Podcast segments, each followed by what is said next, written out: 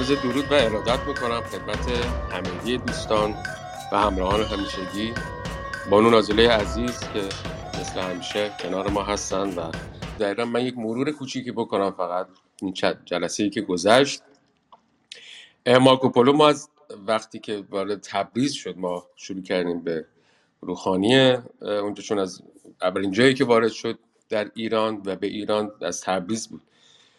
و از تجارتی که در تبریز تشبیه کرده بود چون خودش طبیعتا تاجر بود برای همین هم این قسمت تجارت خیلی توی چشمش بود و برای هم ما بیشتر می‌دونیم از ابریشم هایی که در اونجا بود پارچه ادویه و تمثیل هایی که بصف هایی که می‌کرد از خود تبریز بحث مفصلی هم داشتیم در دو جلسه فکر کنم ما تبریز خوندیم.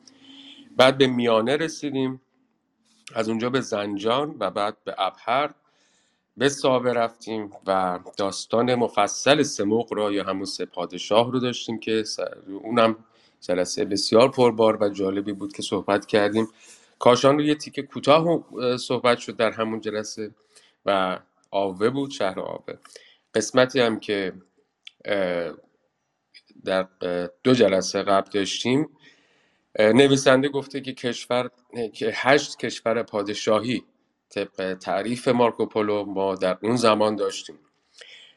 این هشت کشور پادشاهی از قزوین، کردستان، لرستان، شولستان، اصفهان، شیراز، شبانکاره شبانکاره بعد تونوکاین بود که این هشت, قسم، هشت قسم کشور پادشاهی بود.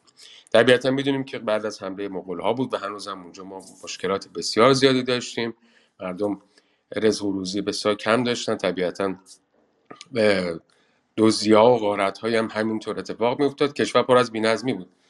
و جلسه قبل ما به قوم رسیدیم. بسیار جالب بود. نکات بسیار جالبی یاد گرفتیم و پیشنهاد می‌کنم دوستان از لینکی که در بالا هست به اتاق ما در تلگرام مراجعه بکنن. اونجا می‌تونن گوش کنن و ببینن که چه چه ها گذشت چه اتفاقاتی افتاد چه چیزهایی هم دوستان دیگه که کنار ما بودن کمک کردن که ما یاد بگیریم.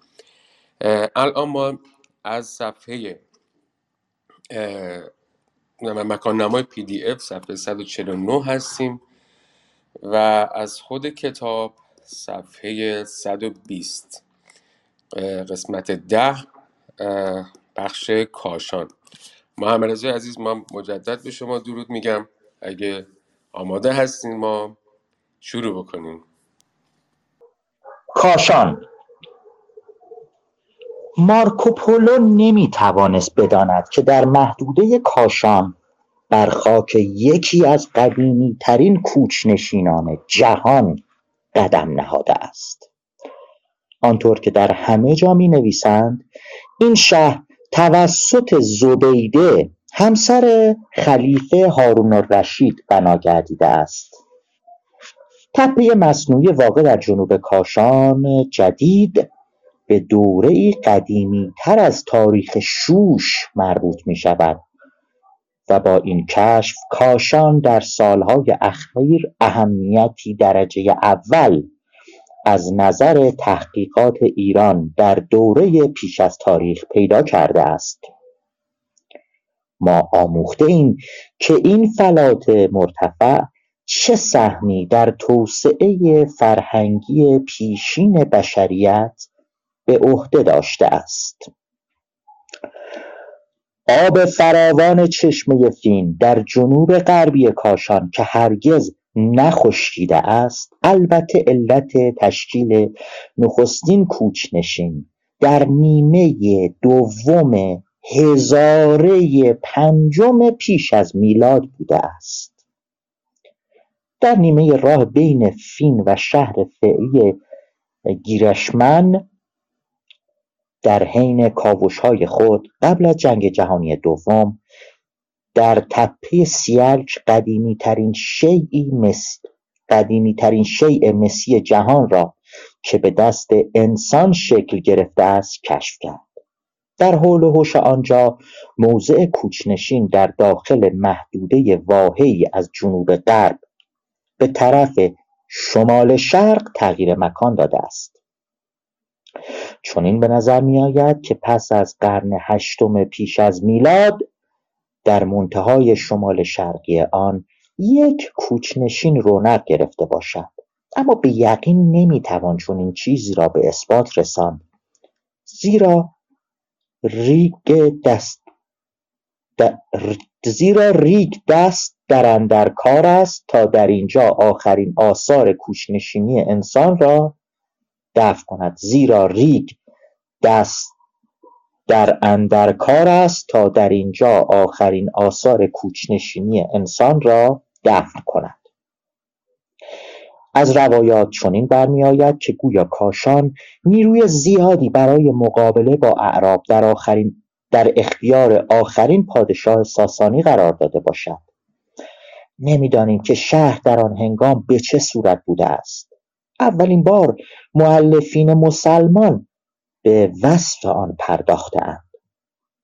این جلب توجه می کند که مارکوپولو از کاشان به عنوان روستا یاد کرده است. اودوریش که به هر حال در اینجا رد پای سیاه ونیزی را گرفته و از سلطانیه به بعد به ذکر هیچ جایی نپرداخته کاشان را شاهانه و آبرومند نامیده است و کنتارینی یعنی سفیر ایتالیا که در سال 1474 میلادی یا 878 قمری به ملاقات دوست خود باربارا به این شهر آمد به وضوح آن را زیباتر از قم می شمارد جغرافیدانان اسلامی بیش از هر چیز از های چهار تا شش گوشه که در کاشان تولید می‌شد و خیلی پیش از مارکوپولو هم شهرت داشته یاد می‌کند. عجیب این است که این هنروری چشمگیر خاورمیانه که به اعثار بسیار قدیم راجع است و در ایران اسلامی نیز توانسته است دوام بیارد بر این ونیزی ما هیچ تأثیری به جا نگذارده است. وی می‌توانست شخصا در کاشان تولید این آثار هنری را شاهد باشد. معدن کوبالت که در عهد باستان از آن کوبالت برای لعاب کاشی استخراج می‌کردند در دره تنگ نزدیک شهر و روستای گوجر قرار دارد و انواع مناسب خاک رس را هم در همان حوالی می‌شد پیدا کرد. کاشی هایی که با های نقش پردازی شده مزین است و در آن رنگ های آبی نیلی آبی فیروزه‌ای و سبز سلطه دارد و در قرنهای پس از مارکوپولو نیز در سراسر مشرق زمین از شهرت خود برخوردار بوده و تازه در اوایل قرن نوزدهم بود که کار این صنعت به پایان رسید. مارکوپولو کاشان را به همان اندازه اندک در حال شکوفایی دید که قوم را دیده بود. هرچند که شهر در روزگار او عظمت خاصی نداشت با این وجود در طی قرن هفتم یا همون سیزدهم میلادی علیرغم زیانها و مصائبی که مغولها به آن وارد کرده بودند باز دارای شور زندگی بود. زیرا احتمالا همواره روستایان بسیاری که از شرق به طرف روستاهای مجاور کویر و کوچنشینهای اشایری می آمدند در بازارها با یکدیگر ملاقات می کرده این بازارها در دوران اسلامی در قسمت جنوبی کاشان قرار داشته اند و ما می توانیم تصوری از وضع آنها داشته باشیم. والا صحبت درباره کاشان زیاده. اگه اجازه بدیم ما به محمد رضا کمک بکنیم. این متن کاشان بخش کاشان تموم بشه. بعد بریم مفصل درباره کاشان صحبت کنیم. من مسئله سر اینه که ما قسمت کویر رو دست کم نباید بگیریم. واقعا به لحاظ باستانشناسی خود باستانشناسا میگن بهشت باستانشناسا هست. دست به خاکش می‌زنی حتما چیزی پیدا می‌کنی. همین یه ذرم برامون مشکل ساز شده ها چون هر طرفی میایم جاده بزنیم غیر راه آهنی درست کنیم هر طرفی میایم کاری بکنیم که به هر حال لازمه زندگی امروزه یه دفعه یک بخش تاریخی سر در میاره که همه باستانشناسا داد هوارشون میره. هوا حق هم دارن. من ناحق نمی‌دونم. ولی خب این طرف هم بالاخره دیگه زمانه هست که باید یه بتونیم تو جاده ها ما سفر کنیم. این همون تناقض زندگی امروز با تاریخ قدیمیه که ما توش گیر کردیم. در آن ایام بازارها تنگتر و نمناکتر از این روزها بودند و هرگاه شترهای تضمین شده به سبک وحشیان که مردهای ریش حنایی آنها را هدایت می‌کردند در صف‌های طولانی به زور از میان مردم برای خود راه باز می‌کردند. در نور گرگومیش زیر طاق بازار که هوای سنگین آکنده از ادویه و عطر در آن معلق بود شلوغی وحشتناکی حکم فرما می‌شد. سر و صدا هم لابد کرکننده بوده است زیرا در هیچ شهری دیگری به اندازه اینجا مانند این شهر مسگران که لوازم منزل مردم را با ظرفهای مسی تأمین می‌کرد چکش نمی‌زدند. پارچهی سادهی پنبهای با راه راههای رنگین. از آن نوع که اکنون آنها را در بازارهای کاشان میفروشند. بدون شک در زمان مارکوپولو نیز تولید می‌شده. اما از فرشهای بسیار زیبا که مانند پرهای مرغ زرین می‌درخشد و رنگبندی آنها چون معجزی به نظر می‌آید احتمالا هنوز خبری نبوده. این حالا.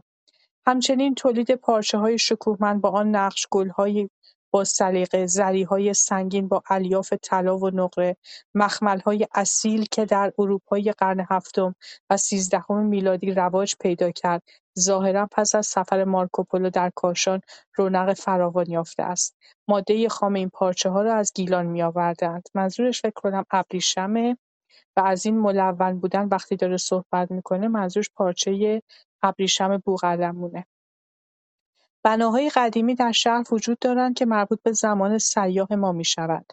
اینها عبارتند از منار زین زین‌الدین که فعلا به دودکشی شکسته و کج شبیه است احتمالا از قرن ششم دواز... یعنی دوازدهم میلادی از آن گذشته یکی از های مسجد جامع که آن هم به دوره سلجوقی مربوط است و از این قسمت و و سومین یاد بود باید از قسمت‌هایی از مسجد میدان یاد کرد که از نظر قدمت با مسجد جامع تقریبا برابر است ولی بعد مقداری به آن اضافه کردند. اینجا مسجد جامع است و از بقیه چیزها جالب توجهتر است و به آن مسجد احمدی هم می‌گویند.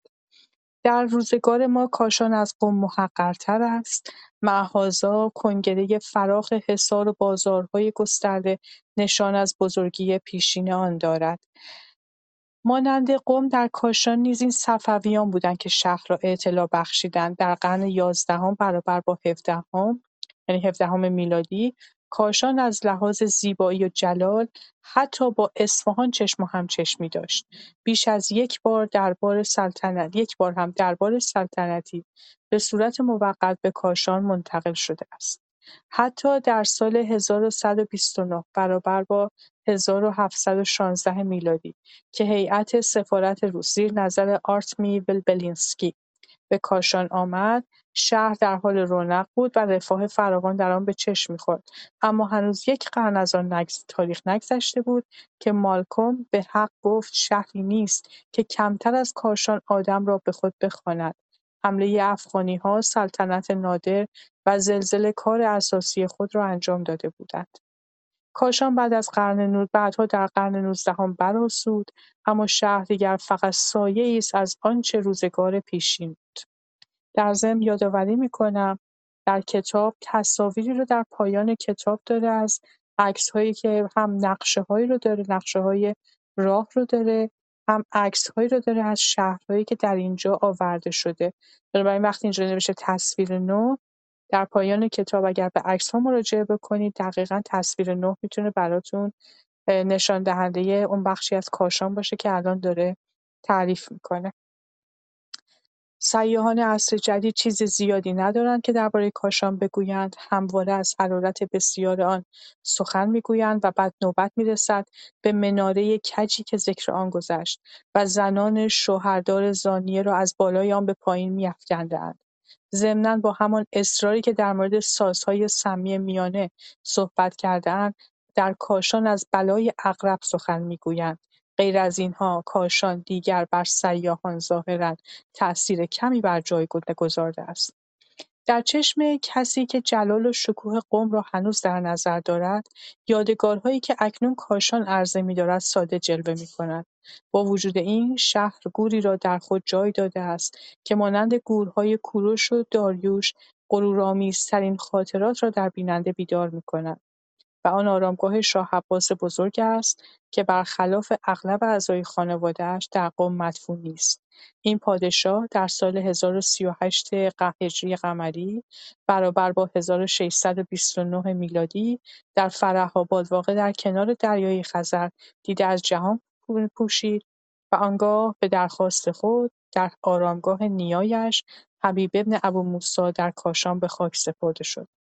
گور شاه عباس اول در شهر کهنه قرار دارد و مانند سایر مقابر شاهان در قم از انواع و اقسام ممکن تزئینات، آیینه‌کاری و لاله‌ها نمی‌درخشد. این گور عبارت است از یک سنگ مرمر سیاه که از فرط سادگی آدم را تحت تاثیر قرار می‌دهد و تنها چهل چراغی بر فراز آن آویخته است. فقط معدودی از مردم از این مکان با مهابت آگاهند. از این مکان با مهابت آگاهند.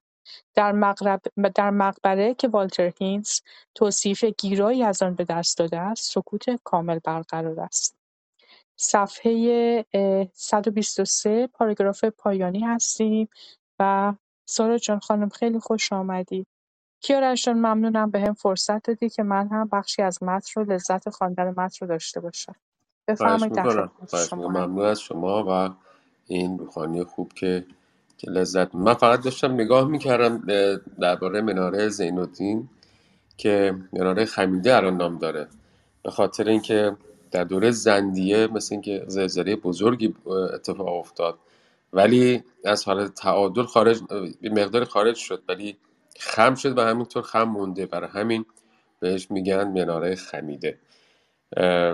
و من به نظر حالا بعدا دوباره بخوام برگردیم به این قسمت ها میشه بیشتر توضیح داد بانو سارا بسیار خوش آمدین در خدمت شما هست امروز دیگر مردم در کاشان با گذشتن از شلوغی خیابانها به زیارت بقایای فانی این شاه بزرگ نمی روند. به باغهای پر از چشمه قصر فین که نزدیک کوه است دیگر نمی روند. چندان نیز به اعتقادات مذهبی خود پایبند نیستند که مانند ایام سفر مارکوپولو به عنوان شیعه معتقد در گروه های بزرگ هر روز صبح از شهر به بیابان بروند تا به استقبال امام عصر بشتابند. ایرانی مدرن ترجیح می‌دهد در خیابان‌های مشجر جدیدالاحداث کاشان به تفریح برود و کارخانه تازه نخریسی و دستاوردهای تمدن غربی را مورد اعجاب قرار دهد. اما پیشرفت زیادی در کار نیست و برخلاف قم، کاشان که قبلا مرکز مهمی در منطقه شمرده می‌شد، رشد بسیار کمی دارد. و با جمعیت فعلی خود که احتمالاً به پنجاه هزار تن نیز نمی‌رسد از رشد متوسط جمعیت مملکت نیز عقب مانده است. مهاجرت به تهران و نیز پیشروی ریگ در مزارع مختصری که در اختیار شهر است ممکن است سهمی در این امر داشته باشد. خب ونوشه نیز من از وجود نبودن ونوشه و دوست دوستان عزیزی که احتمال اطلاعات خیلی بیشتری از من دارم و در پایین هستن یه سوء استفاده می‌خوام بکنم. کاشان یک شهر چند هزار سال است؟ شاید بشه گفت بیش از هفت هزار سال سابقه تاریخی داره. بنا به یافته های باستان شناسی و هم هم میشه گفتش که بیشتر از ۱۷۰۰ اثر تاریخی که ثبت ملی شده و از اون جمله باغ فین کاشانه که ثبت یونسکو شده. آنچه که ما درباره کاشان هر وقت صحبت میشه حداقل خود من به یاد میارم چند تا مسئله خیلی جالب و قشنگه. یکی اول از همه فکر می‌کنم که گلابگیری کاشانه که جزو مراسم و آیین‌های بسیار زیبای کاشان هست که در اردیبهشت ماه برگزار میشه. گلابگیری کاشان. یکی مراسم قالی شورانه که باز اون هم یکی از مناسک و مراسم‌های خیلی پایین‌های خیلی قشنگی هست که پیشنهاد می‌کنم برای هر کدوم از اینها اگر توری هست تور گردشگری حتما تشریف ببرید و در حتما در این دو مراسم شرکت بکنید. نکته دیگری که به یاد میاریم باغ فین کاشان و حمام کاشانه. حمام فین کاشان همان جایی که امیرکبیر رو به قتل رسوندن. خب متاسفانه این زیبایی اون باغ با تلخی این واقعه یک مقدار در هم آمیخته ولی خب به هر حال نمی‌تونیم منکر زیبایی باغ فین کاشان بشیم با اون معماری بسیار قشنگش با اون جویی که در میانه این کشیده شده و یکی از نمونه‌های باغ‌های بسیار زیبای در حد معماری ایرانی هست. چون می‌دونیم که باغ‌های ایرانی اشکال خاصی دارن. این باغ‌ها رو من یک فیلمی اتفاقا مستندی بود اگر اشتباه نکنم بی بی سی درست کرده بود درباره باغ‌های جهان. درباره باغ‌های ایران بی‌اغراق می‌تونم بگم که دو قسمت درباره فقط باغ‌های ایران صحبت کرده بود و نشون داده بود که این شکلی که باغ‌های ایران داره از زمان مثلا کوروش در پاسارگاد این اشکال رو اینا درست کردن و نشان دهنده دنیای ایرانی هست. یعنی بر اساس یک فلسفه ایرانی هست که این باغ‌ها ساخته میشه. می‌دونم که دوستانی که شهرسازی خوندن و گردشگری خوندن در اتاقهای خاصی درباره باغ‌های ایرانی و الگوهای اون صحبت کردن یا اینکه قرار صحبت بکنن. من یکی دو بار در اتاق‌هاشون شرکت کردم. و خیلی حرفای قشنگی زدن. پیشنهاد می‌کنم که و امیدوارم که بتونیم ما دسترسی داشته باشیم. خودشون بیان اینجا بگن آیا گذاشتن این اتاق‌ها رو ما کجا پیدا کنیم؟ یا قراره بذارم باز هم ما کجا بریم شنونده باشیم؟ خود من بسیار مشتاق هستم که درباره باغ‌های ایرانی و فلسفه‌ای که در پی اون هست که اصولا مثل اینکه ما یک اصطلاحی داریم امروز میگیم برند. میگیم مثلا یک چیزی برند برند میشه. یا مارک داره. یا اصولا این میشه گفتش که به نوعی به اسم به وقتی که اینو میگی مثل که به اسمش مشخص می‌کنه. باغ‌های ایرانی هم اینطورین باغ‌های ایرانی به لحاظ معماری برند خاص و مارک خاص خودشون رو دارن. مهر خاص خودش رو بر خودشون دارن و فلسفه ایرانی و زندگی ایرانی رو در خودشون دارن. من بیشتر از این صحبت نمی‌کنم چون چندان اطلاع ندارم در حد فقط دیدن چند تا فیلم مستند درباره باغ‌های ایرانی و شنیدن صحبت‌های دوستان بود که این اطلاعات دادم بگذریم.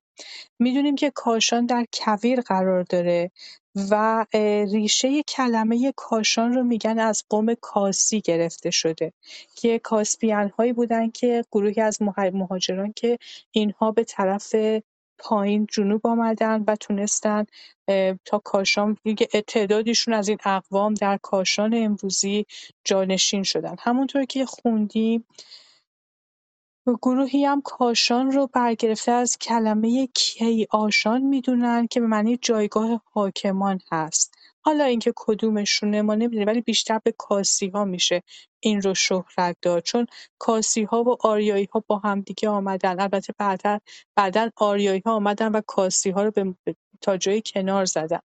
قدمت هفت هزار سالش هم در همین متنی که خواندیم چند صفحه خیلی خوب داره خودش رو نشون میده. که این نشون گفتش که قدمتش خیلی بیشتر از اونه که مارکوپولو رفته اونجا و هفت هزار سال که گفتم درباره تپه سیلک صحبت کرد. تپه سیلک اولین و قدیمی ترین زیگورات جهانه و میشه گفتش که تنها زیگورات مرکز فلات ایران حساب میشه. زیگورات‌ها در تمدن‌های آسیای غربی نیایشگاه خدایان بودند که والاترین که به این معابد برای خدایان میساختن نیایشگاه‌ها زیگورات می‌گفتن. و این زیگورات میشه گفتش که قدیمی ترینشون در قدیمی ترین زیگورات جهانه که در تپه سیلک قرار داره.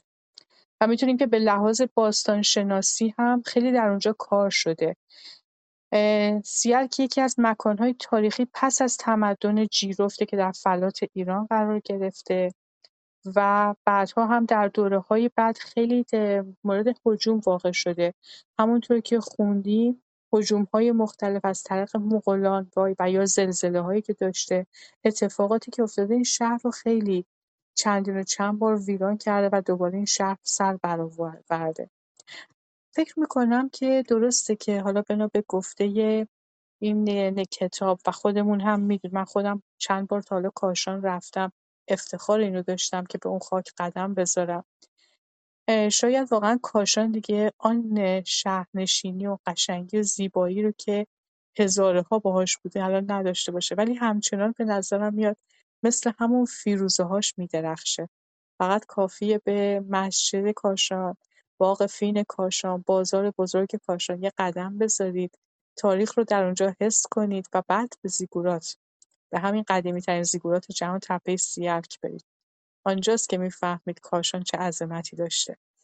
پاشا جان خیلی خوش آمدی دکتر مجیدی خیلی خوشحالم که در جمع ما هستی و خوشحال میشیم شما هم اطلاعات خودتون رو درباره ستاره شناسی برای ما بگید در اون خطه من سلام می‌کنم اول به همه دوستان نازیلا و کیارش عزیز. علال خصوص من زیادم نمی‌تونم حرف بزنم. من فکر کنم نازیلا گفت آخر صحبت کنم. حالا چشم الان اومدم. والا کاشان برای ما رصدگرا و اصلا چون در مورد کبیر گفتی واقعا یک جایی است که هرچی از رمزالود بودنشون بگم واقعا کم گفتم. خب کویر بهشت برای ما رصدگرا و برای آدمایی مثل من حالا من الان نمی‌دونم ولی برای رصدگرای همسن من همسن و سال من کاشان اون قلب کویره. بعدش البته کویر مصر که تو اصفهان قرار داره یعنی سمت اصفهان است. ولی به هر حال کاشان یک جای فوق العاده است غیر از اون سیلک و زیبایی سیلک. اما خب از این شهر کاشان شما مثلا ما, ما خیلی امروز شنیدیم. من بارها بارها با نازیلام صحبت کردم و میشنویم که میگن آقا تقویم تقویم ما کارش یکی از کسانی که در برهای متفاوت رو تقویم کار کرده کار خیام من بارها با همراه خود نازیلا گفتم که این درست نیست. اتفاقا یکی از کسانی که تقویم جلالی رو بسیار بسیار کامل می‌کنه مدیون شهر منجمی هستیم. از همین شهر قیاس الدین جمشید کاشانی که یکی از بزرگترین تاثیراتی که در نجوم دوره اسلامی می‌ذاره این زیج ایلخانی هست که کامل می‌کنه. یک رساله داره در مورد این. از خود شهر کاشان من اولین بار از از منجمای اسلام مسلمانی که من خیلی کارشون رو دوست دارم. یکیش خود همین کاشان کاشانی است من در سن خیلی پایین با این آشنا شدم و کتابای خیلی زیادی هم داره. یعنی کاشان نه تنها برای ما رصدگرها شما حالا سیلک ابیانه خود این مسیر جاده واقعا رویایی که داره به سمت ابیانه شما فوق العاده است برای رصد. من فکر می‌کنم اون اطراف کاشان از هنوز که هنوز حداقل تو سال 2012 13 که من ایران بودم یکی از تاریک ترین نقاط ایران رو داره که شما می‌تونید رصد کنید از زیباییش لذت ببرید. اما غیر از این غیر از بحث تاریخی و رصدیش یک شخصیتی هم داره به نام حالا منجمش رو بگم قیاس الدین جمشید کاشانی که تقریبا این چیزی که ما میشنویم کار تقویم کار خیامه و خب خیلی هم شاید این جمله درست نباشه که نیست. تاثیر شخص مثل امثال قیاس الدین جمشید کاشانی که واقعا مثلا جزو اگر من بخوام بگم مثلا در دوره اسلامی زمانی که ایران زیر نظر خلفای اسلامی عباسی هست. اگه سه چهار تا رصدگر رو بخوام اسم بیارم واقعا شاید بعد از ابو ریحان خواجه نصرالدین توسی سومی چهارمی نفر این این شخص باشه یا مثلا حالا جزو مثلا سه تا چهار اولشه. میگم این این شهر خیلی با ما منجم ها خیلی پیوند خورده دیگه جزو جایی که میگم فکر می‌کنم منم نازل همین رو بگم افتخار اینو داشتم که بارها و بارها این شهر رفتم رصد می‌کردیم صبح می‌رفتیم حمام همین باقفین رو می‌دیدیم سیال رو می‌دیدیم باز ابیانه رو می‌دیدیم برمیگشتیم رصد می‌کردیم. اصلا جزو جزو یه جوری داستانه هزار و یک شب ماست این کاشان. کاشان و بعدش هم کویر مصر و سمنان. این سه مسل... این سه گوش مثلثی که حالا دو تاشو تو این سفرنامه بحث شده دیگه. سمنان هم گویا اشاره شده مارکوپولو بهش. به هر صورت من گوش میدم. خیلی هم خوشحال شدم اینجام. به خودت هم خسته نباشید میگم. به من من خودم بعضی وقتا مروج علم می‌دونم ولی واقعا این کارایی تو که اینقدر پر مداوم و همیشه بدون هیچ حاشیه و هیچ چیزی انقدر قشنگ کار علمی می‌کنی اینا رو می‌کنی واقعا قابل ستایشه. من خیلی کوچیکتر از اینم که بخوام در مورد بزرگتر خودم مخصوصا آدمی لحاظ علمی مثل تو صحبت کنم. ولی گفتم از این فرصت استفاده کنم بهت خسته نباشید بگم به تو و همه دوستانی که با تو مثل کیارش این کار رو ادامه میدن. مرسی ببخشید پر حرفی کردم. من تمام می‌کنم.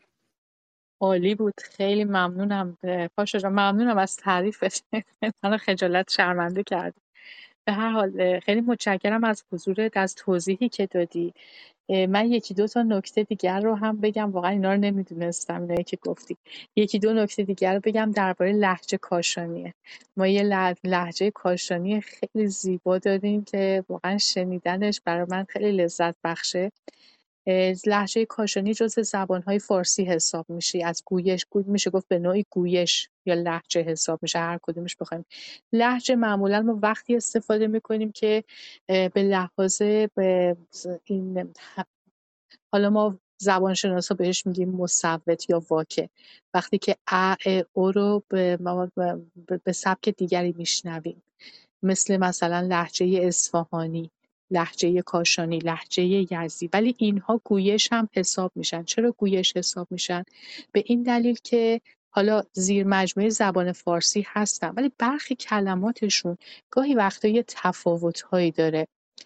مثلا هنوز که هنوزه ما این رو ممکنه در حتی بین ها کاشی ها اینها رو متوجه بشیم. خیلی دوست داشتم اگر دوست کاشی ما داریم در پایین بیاد برامون یه ذره لحجه کاشانی صحبت کنه و ما بشنویم. یا با اون کلماتی که در کاشی استفاده میشه برامون صحبت کنه.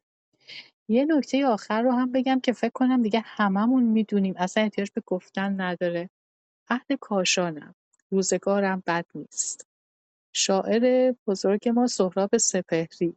جز شاعرانیه که به خصوص از بعد از انقلاب و بعد از فوتش خیلی بیشتر مطرح شد. از اون شاعرانیه که خیلی در زمان خودش بی‌حاشیه بود ولی بعد از فوتش که اوایل انقلاب رخ داد خیلی پرحاشیه‌دارتر و پرطرفدارتر شد. پس یادمون باشه کاشان خیلی مکان بزرگی است برای همه ما چه به لحاظ اقتصادی چه به لحاظ گردشگری چه به لحاظ تاریخی چه به لحاظ های بناهایی که داره. خیلی صحبت کردم. خیلی هم متشکرم و ممنونم. کیارش جان در خدمت شما هستیم. برای ادامه خانش یا هر جور که شما صلاح بدونید خواهش می‌کنم. سلامت باشین.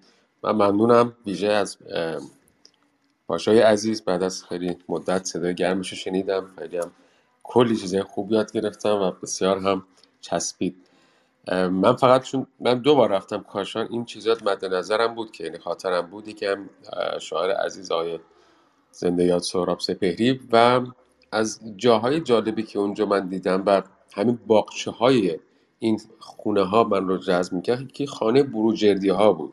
که این خانه بروجردی واقعا معماری عجیب و زیبایی داشت و یکی دیگه هم که الان خاطرم هستش مسجد و مدرسه آقا بزرگ کاشانه که اون هم بسیار جالب بود. و مد... اصلا اینطور که توی کویر چجوری می‌تونن آب رو جابجا جا بکنن بکشن و بالا پایین و بتونن هدایت بکنن واقعا هنر جالبی بود که اون خطه از اون از اون سالیان دور همینطور علمش تونست تونستن این کار بکنن و جلو ببرن و واقعا حیرت می‌کنه. من آدم می‌بینه همچین مدل. و غمسر کاشان هم که طبیعتا صحبتش هم شده بود که با زیبایی هایی که دشتایی که پر از گل و عرق کشی می‌کنن و گلاب کشی می‌کنن و واقعا آدم مدهوش میشه وقتی که اونجا میره در اون فصل گلاب کشی و بسیار زیبا و چشم انداز بی‌نظیری داره. ویژه گل محمدی که اونجا آدم مدهوش میشه. من باز هم سپاسگزار می‌کنم. مهنوش عزیز. بسیار خوش آمدین. من فکر کنم محمد جان شما صحبتی دارین؟ بله منم اگر اجازه بدید یه نکته رو می‌کنم. بله بله. ببخشید چون جناب پاشا اشاره کردن به قیاس الدین اینو فقط یادآوری کنم که فکر می‌کنم یه سریال چارده 15 قسمتی برای این دانشمند بزرگ ایرانی ساخته شد اگر اشتباه نکنم. اجازه بدید من خیلی تیتروار چند تا کارهای قیاس الدین رو بگم که حتی یکی دوتاش تو دنیا یعنی در جهان ریاضیات به الکاشی مشهور شده. ببینید اختراع اعشار حل معادلات درجه اول تا چهارم محاسبه عدد پی تا 16 رقم اعشار که تا 180 سال بعدش ظاهرا رکورد دست خودش بوده. تا 180 سال بعدش. اختراع روش های امروزی عملیات ریاضی اینا رو دارم تو ویکیشانوه فقط بخونید. تیترها رو واقعا جالبه. که مخصوصا ضرب و تقسیم و اختراع روش کنونی تاکید می‌کنم. روش کنونی پیدا کردن ریشه انوم یک عدد دلخواه. اختراع روش کنونی پیدا کردن جذر.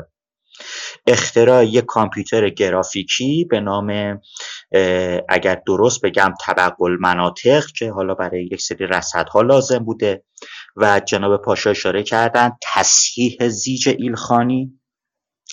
و حالا نکات دیگه بوده محاسبه سینوس یک درجه. حالا تا چند رقم اشار مقایسه به صلاح کوسینوس ها بوده. و حالا یکی دو تا روش هم بوده در مورد رافسون و نظریه نیوتون که واقعا دلم نیومد بگم. درسته که اقرب سیاه کاشان بسیار خطرناکه و بسیار ترسناک ولی خب البته اینو به مزاح گفتم ولی قیاس الدین داریم. حتی محتشم کاشانی داریم که به شعرش به عنوان یک شعر آینی نگاه نکنید. دوست دارم این نکترم به عزیزان بگم که شعر محتشم و یک بار به عنوان شعر بخونید. اصلا کاری نداشته باشین که این یک نوحه برای امام حسین هست یا نیست. اون موقع قدرت کلام به صلاح محتشم و خیلی قشنگ میشه درک کرد. در خدمت هم خواهم ازتون. سلامت باشین. سپاسگزارم.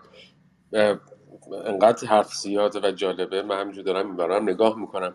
یکی از نکاتی که دوستان ما هم در قسمت قسمت پیغام ذکر کردن یادآوری کردن که بسیار مهمه فرش کاشانه و و اتفاقا فرش کاشان به خاطر اصلا خب اینو از جای دیگه می‌دونستم که به اصلا مدل فرش کاشان یک مدل بر روش مشخص اونم به خاطر باغچه های خاصی که کاشان داره و باغچه هایی که خودشون با اون طرحها طراحی کردن و فرش هم تبدیل شده و باغچه ایرانی هم حتی اسم سری از همین فرش ها هست که من الان خاطر اومد. فقط من این رو بگم دیگه تموم کنیم اگه ها نکته دیگه هم هست دوستان بفهمم شهر زیرزمینی نوشاباد که در نزدیکی شهر کاشان هست و شهری که با عمقی از 4 تا 18 متر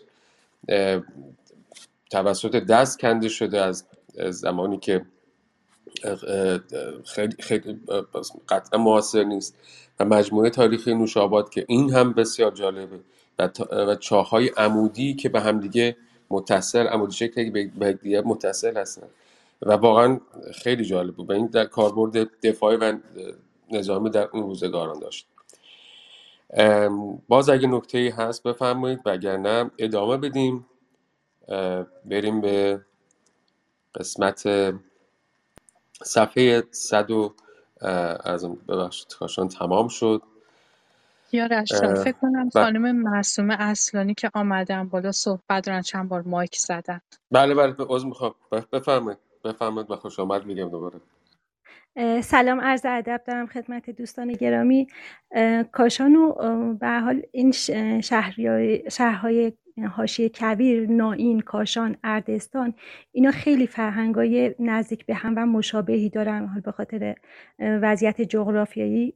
و یه چیزی که خیلی توی کاشان یعنی از هزاره های قبل از میلاد بوده هم پارچه ها و بافت ها و فرشاشون و همین صنعت گلابگیریشون. الان این صنعت یعنی هر دو تا صنعت این چیزی که من ازش خبر دارم خیلی پیشرفته شده. شما اگر که حالا نمی‌دونم توی داروخانه ها دیده باشین این شرکت باریج اسانس یه شرکتیه که نزدیک کاشانه در واقع این شرکت یه آقای مهندس مرحوم مهندس حجازی که اصلا در آمریکا تحصیلات کشاورزی اینا داشته اومده یه زمین بزرگ و اینجا خریده و این شرکت رو تأسیس کرده سالها پیش. و الان محصولاتشون خیلی فوق العاده است. یعنی بعد دیگه پیشرفت کرده این اول حد اسانسگیری و اینا بوده. الان دیگه خیلی داروهای پیشرفته و همش گیاهی. و می‌دونم که کشتای خیلی بزرگی این طرف اون طرف دارن. یعنی از جای مختلف کشور داروها گیاهانشون رو جمع آوری می‌کنن و در این شرکت به صورت دارو در میان از همین خانواده یه کارخانه ابریشم بافی در واقع دخترشون تأسیس کردن که اینا پارچه های دستی ابریشم الان هم تولید می‌کنن و مشتریان خاص خودشو داره از تهران این طرف اون طرف. گفتم و تقریبا اون چیزی که از قدیم داشتن الان صنعت به صنعت نو هم در اومده و موجود هست توی بازار. من گفتم این خدمت دوستان ارز کنم. این دوتایی که من میشناختم یعنی باشون در ارتباط هستم می‌دونم اینا پیشرفتایی بوده که یعنی صنایعی بودی که از قدیم بوده و الان حالت نو به خودش گرفته؟ بله بسیار عالی. من ممنونم واقعا از شما که تشریف آوردیم و این اطلاعات خوب رو به ما دادین. باز هم من دعوت می‌کنم از دوستانی که مثل خانم معصومه و یارانی که همواره کنار ما هستن تشریف بیارن و اطلاعات بدن. هرچقدر ما بیشتر یاد بگیم این کار جمعی هست و گروهی. بانو منوش بسیار خوش آمدیم پشت سر شما هم داشتیم صحبت می‌کردیم که خوشبختانه تشریف آوردیم در خدمتتون هستم. سلام بخیر. آره داشتم که یک کاری انجام می‌دادن تلفن یعنی تا اومدم دیدم دیر شده انگار دیر رسیدم. سلام عرض می‌کنم خدمت دوستان. فکر کنم دیگه خیلی دیر رسیدم. 50 دقیقه دیر رسیدم نه؟ نه خواهش می‌کنم. بالا به هر وقت که فقط. کمی بلندتر ما بشنویم. درباره کاشان برامون می‌تونی صحبت کنی کمی؟ در مورد کاشان بخوام بگم. اولا که خب کاشان الان جدیدن یک خودش استان شده. الان هنوزم استان نیست بکنم هنوزم زیر مجموعه اصفهانه یکی از شهرستان اصفهانه. آثاری هم که در اونجا وجود داره کاشان در واقع یه جوری اصفهان کوچیکه. البته قزوین اصفهان کوچیکه ولی کاشان هم یه جوری هم شبیه همونه. آثاری هم که در اونجا وجود داره آثار دوره صفویه آثارهای دوره اسلامیه بسیار هم آثارهای مهمی در اینجا وجود داره. فلات ایران امثال کاشان یزد اصفهان خب یکی از مهمترین الماناش بادگیراشونه. علمان های معماریشون. بادگیراشونه که خب یزد چون بیشتر از همه این علمان رو تقریبا یه اختصاص داده یه جوری پرچم شهرشون شده. یعنی اون بیشتر از همه از این استفاده کرده و یه جوری پرچم شهرشون شده. بعد خب کاشان انگار نمی‌دونم حالا خیلی کاشان حالا میگم آثار مهمی که تو کاشان وجود داره آثار دوره اسلامی هستن. آثاری که دو دوره علال خصوص صفوی ساخته شدن. اما یکی از مهمترین چیزهایی که در کاشان هست که یه خود برجستش می‌کنه تپه سیلکه که مال دوره پارین سنگیه. بعد ما اونجا حتی حالا احتمال میدن نه خیلی صد درصد احتمال میدن انسان نئوننتاردال هم بوده. بعد ابزارش پیدا کردن ابزار سنگیش نه خود اسکلتش اسکلتش رو بعید می‌دونم حالا حضور ذهن ندارم پیدا کرده باشن یا نه. ولی ابزار سنگیش رو پیدا کردن توی کاشان. سیال کم که خب می‌دونیم که اولین زیگورات جهانه یعنی تقریبا قدیمی ترین زیگورات حالا زیگورات کلا بناییه که ما بیشتر به بیرون نهره نسبت میدیم. ولی جالب اینجاست که باز انگار قدیمی تر از بین نهرین سیالک بوده. یا یه جورای حالا دعوا سرشه که بین پنج هزار فکر کنم نمی‌دونم حتی خیلی بیشتر. بین پنج تا ده هزار یا هشت هزار سال قبلم قدمت داره. و تمدنش رو با تمدن جیرفت یه جورایی هم عصر می‌دونن. بعد خب میگم این این, این تپه سیل یکی از تپه خیلی خیلی مهمه برای پیش از تاریخ. برای تاریخ پیش از تاریخ کاشان. که این این قسمت از داستان همین فقط فکر یک ما مثلا در مورد پیش از تاریخ توی کاشان ما فقط تب... بیشتر یعنی فقط فکر کنم تپسیال که داریم ولی انقدر این اثر مهمه که کلا برابری می‌کنه با کل آثار اسلامی که اونجا هست. یعنی آثار اسلامی اونجا خیلی آثار مهمی ده خب همه می‌دونیم دیگه کاشان یه جایی که خیلی آمون رفتیم می‌دونیم حمام فین که خیلی خب معروفه فکر کنم هم حمامی که امی کبیر رو بالاخره توش کشتن. بناهای خیلی خونه های تاریخی خیلی زیبایی داره که معروفن. میگم از این دست با اینکه خیلی زیاد داره ولی به لحاظ تاریخ شناسی یا دوران, دوران باستانی و پیش باستانی میگم حالا شما تصور کنید از نئوننتاردال ها اونجا مثلا نمونه دارن که اینو خیلی برجستش می‌کنه. همین خب میگم دورای مختلفی هم از حمله مغول بگیرین.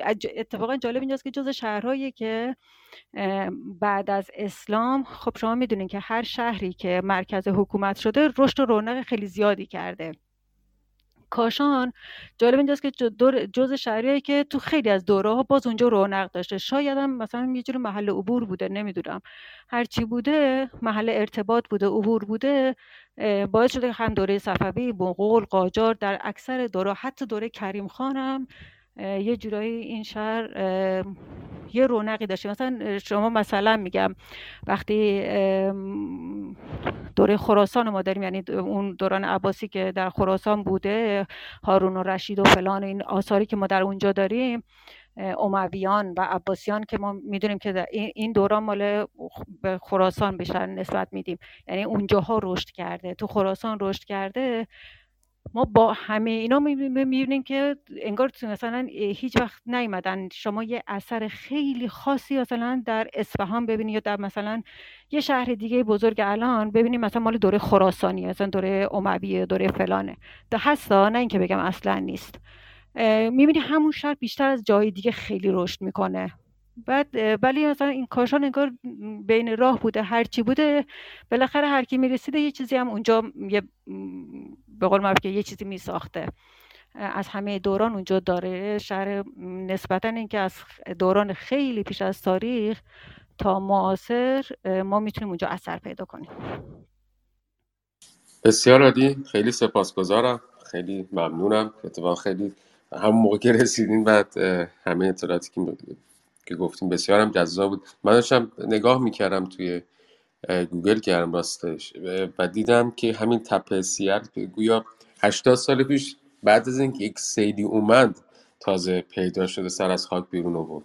و همون موقع هم به عنوان ارزشمندترین یعنی که از از ارزشمندترین بناهای تاریخی مثلا دیگه تاریخ بشری هست شده. بازم ممنونم و و دوستان من به یه بار دیگه بگم خدمتتون این اینکه جمعی می‌تونیم یاد بگیریم و جز اینطور اطلاعات جداگانه باعث میشه که بیشتر یاد بگیریم و تخصصی تر من خودم میگم یاد بگیرم. بازم ممنون سپاسگزارم می‌کنم. برای صفحه 154 از مکان نمای پی دی اف و بخش 11 ابتدای بخش 11 ده حاشیه کوی. بانو سارا بفرمایید. خواهش می‌کنم. فقط قبل از اینکه شروع کنم یه نکته رو بگم تا ازش عبور نکردیم. فکر کنم یکی از جذابترین بخشای هر سفری امتحان کردن خوراکی ها و غذاهای محلی اون منطقه است. و در کاشان هم الان چیزی که من سرچ کردم داشتم عکسش رو می‌دیدم ظاهرا یکی از غذاهای محلی پرطرفدار اونجا گوش لوبیا هست که با گوشت بدون استخوان پیاز لوبیا سفید دارچین و زعفران آماده میشه. ظاهرش که خیلی جذاب و خوشمزه به نظر میاد. ولی امتحان نکردم.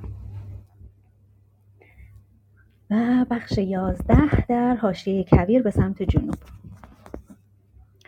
جاده ای که مارکولو در مارکوپولو در نوردید از قم به کاشان و از آن پس از طریق نائین به یزد در امتداد کمربند خشک داخلی ایران در کنار قسمت شرقی رودی که از کوههای نیرومندی سرچشمه می‌گیرد این کوهها را به علت فقدان یک نام واحد اغلب بر حسب جاده کهرود که در گذشته استفاده بود سلسله کهرود یا قهرود نامیدند.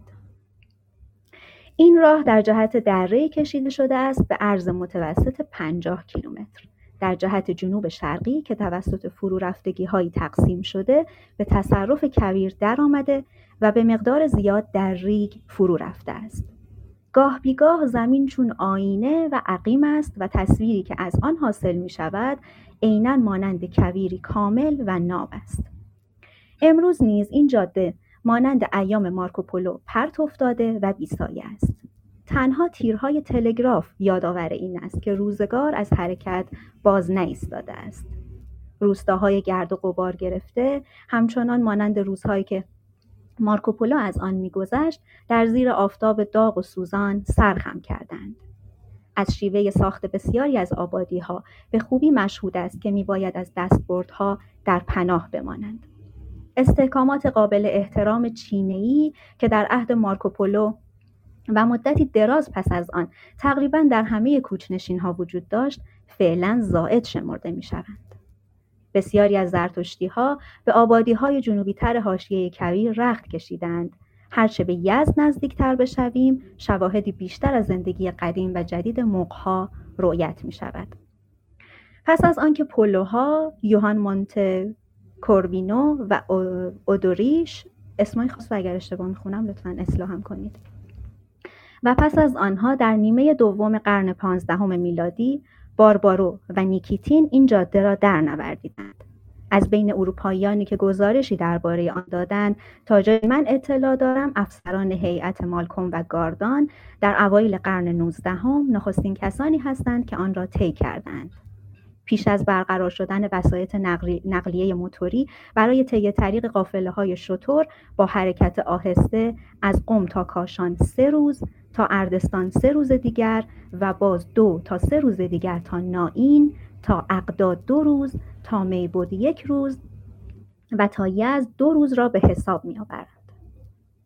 در آن سوی کاشان باید یکی از دنباله های کویر پوشیده از ریگ را طی کرد آنگاه به منطقه می رسیم که تپه های شنی دارد قله دماوند که همواره قدم به قدم مسافران را همراهی می کرد هرچند که در دیویست کیلومتری بود و سر یخزده آن با پستی گرفتن سایر کوهها افراشته تر می شد حال دیگر در افق شمال ناپدید می گردد. نزدیکی به کویر بزرگ با آب و هوایی بسیار دور از اعتدال محسوس می شود.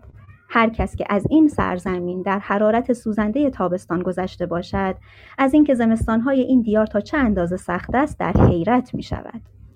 هر کس که از پناه کوچنشین پا بیرون بگذارد کویر پر از برف متروک وی را در خود می گیرد. به هر جا نظر کنی از همان است نه درختی نه ای. فقط تپه های کوتاهی با برف های برباد رفته آن هم در جاهایی که بی پایانی پایان مییابد و آسمان به افق می رسد. گاه و بیگاه گله های گوسفند دیده می شوند اما آنها نیز در این گستری وسیع راه گم می کنند. از سال به سال زندگی در این زمستان های سخت از سال به سال زندگی در این زمستانهای سخت مشکلتر می شود هم برای حیوانات که حداقل غذا را هم به زحمت به دست می آوردند و گرگ ها آنها را پاره می کنند و هم برای چوپان ها که از سوخت مورد لزوم بی بهره اند. انتهای صفحه 126 ممنونم که شنیدین. بسیار سپاسگزارم از این روخانی خوب و عالی که داشتین. خب فکر می‌کنم که کویر برای هممون که ایرانی هستیم خیلی محیط آشنایی هست. ولی جالب برای من این سالهای اخیره که ما یک تورهای گردشگری و برای کویر داریم برای کویرگردی داریم. و می‌دونم که دوستان عزیزی در این باره اطلاعات خیلی قشنگی دارن از کویرگردی حالا چه در رفتن در کویر فقط برای اینکه یک مسیری رو ببرم در کویر ببینم چه خبر از زیبایی کویر. قشنگترین قسمتش اونجاست که میگه که آسمان و زمین به همدیگه دوخته میشه. اصلا انگار افقی برات نیست. این دوتا رنگش رنگ همدیگه است. اینم از زیبایی های طبیعته. در دریا که باشی آبی آسمان و آبی دریا با هم مرزی رو تعیین نمی‌کنن. و دیگه نمی‌دونی آیا واقعا این دوتا دارن به هم می‌رسن یا خطای چشم توه. در کویر هم اون طلایی بودن آسمان و اون آفتاب تندی که به شنها میتابه در افق اون دیدی رو ایجاد می‌کنه که دیگه شما در حداقل در غروب مرز میان کویر شن کویر و آسمان رو نمی‌تونید پیدا بکنید. و در اونجاست که حالا زیباییش به همون اندازه وحشتناکش هم به همون اندازه هست. ولی در همون زیبایی آسمان شب کویر هم بسیار دیدنی همون گونه که دوست عزیزمون دکتر مجید دکتر پاشا مجیدی برامون تعریف کردن. واقعا زیباست. اگر دوستی تجربه کویرگردی داره و برامون می‌تونه از این خاطرات بگه که واقعا شنیدنیه. یک نکته رو بگم اینجا. ما در مورد فرش صحبت کردیم فرش کاشان و دوست عزیزی خانم معصومی اگر فامیلشون رو اشتباه نکنم که خیلی هم خوشحال شدم که در جمع ما خانم معصومه اصلانی ببخشید من اشتباه گفتم. خانم اصلانی اشاره قشنگی کردم به یکی دو تا تجارت یا صنایعی که در اونجا هنوز هم رواج داره. ولی در مورد فرش کاشان فرش نائین و اینها اصولا هر کدوم هم طرح و گلهای خاص خودشونو دارن هم شیوه بافت خاص خودشونو دارن. ما این رو حتما باید در نظر داشته باشیم که به رغم زیبایی حالا چه فرش کاشان فرش نائین فرش تبریز فرش طرف شرق ایران فرشای طرف غرب ایران های طرف کردستان. هر کدوم اینا های منطقه‌ای خاص خودشون با فرهنگ خودشون و شیوه بافت خودشون رو دارن.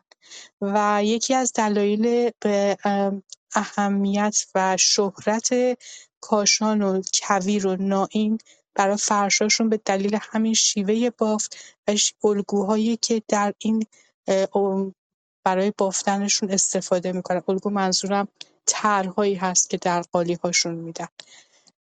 کمترین اطلاعات رو در این زمینه دارم. البته یه مدت خودم قالی بافی می‌کردم و متاسفانه یک جای قطع کردم. اینو واقعا از صمیم قلب میگم متاسفانه. چون فکر کنم که از زیباترین کارهاست. یه نکته رو بگم. دوستی داشتیم که با همدیگه قالیبافی یاد می‌گرفتیم. بهم میگفتش که اگر مردم بدونن که پای هر کدوم از این هایی که روی این ها هست چه چشمی رفته چه زحمتی کشیده شده. فقط چشم قالیباف رو نمی‌گفت و حتی طراح رو می‌گفت. آن کسی که نخ این قالی ها رو درست کرده آن کسی که رنگ این نخ ها رو درست کرده تک تک صنایعی رو که من مرتبط با قالیبافی هست. می‌گفت اگر می‌دونستن که چه زحمتی کشیده شده انقدر بیرحمانه بر اون راه نمی‌رفتن.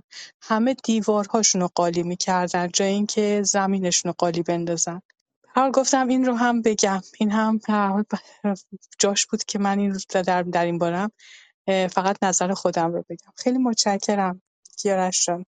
در خدمت شما سلامت باشین. خیلی متشکر از شما. بانو منوشی در خدمت شما هستیم. انتهای صفحه 100 55 از مکان نمای پی دی اف و 126 از کتاب. راستش من خودم هم میبافم ولی بعض وقتا یعنی به سختی شاید هر چهار سال بتونم یه دونه تابلو مثلا ببافم بعد بعض وقتا میگم که من اگر از این فرشای چیچی بتونم ببافم از این فرشای سه در چهار از این چیزایی که زیر پاس خودم دنبال فرش راه میفتم هر کجا میره باش میرم. هر جا نظر کنی و از همان است نه درختی نه بوته ای فقط تپه های کوتاهی با برف های برباد رفته. آن هم در جاهایی که بیپایانی پایان مییابد و آسمان به افق می‌رسد گاه و بیگاه گله های گوسفند دیده می‌شوند اما آنها نیز در این گستره وسیع راه گم می کنند. از سال به سال زندگی در این های سخت مشکل تر می شود.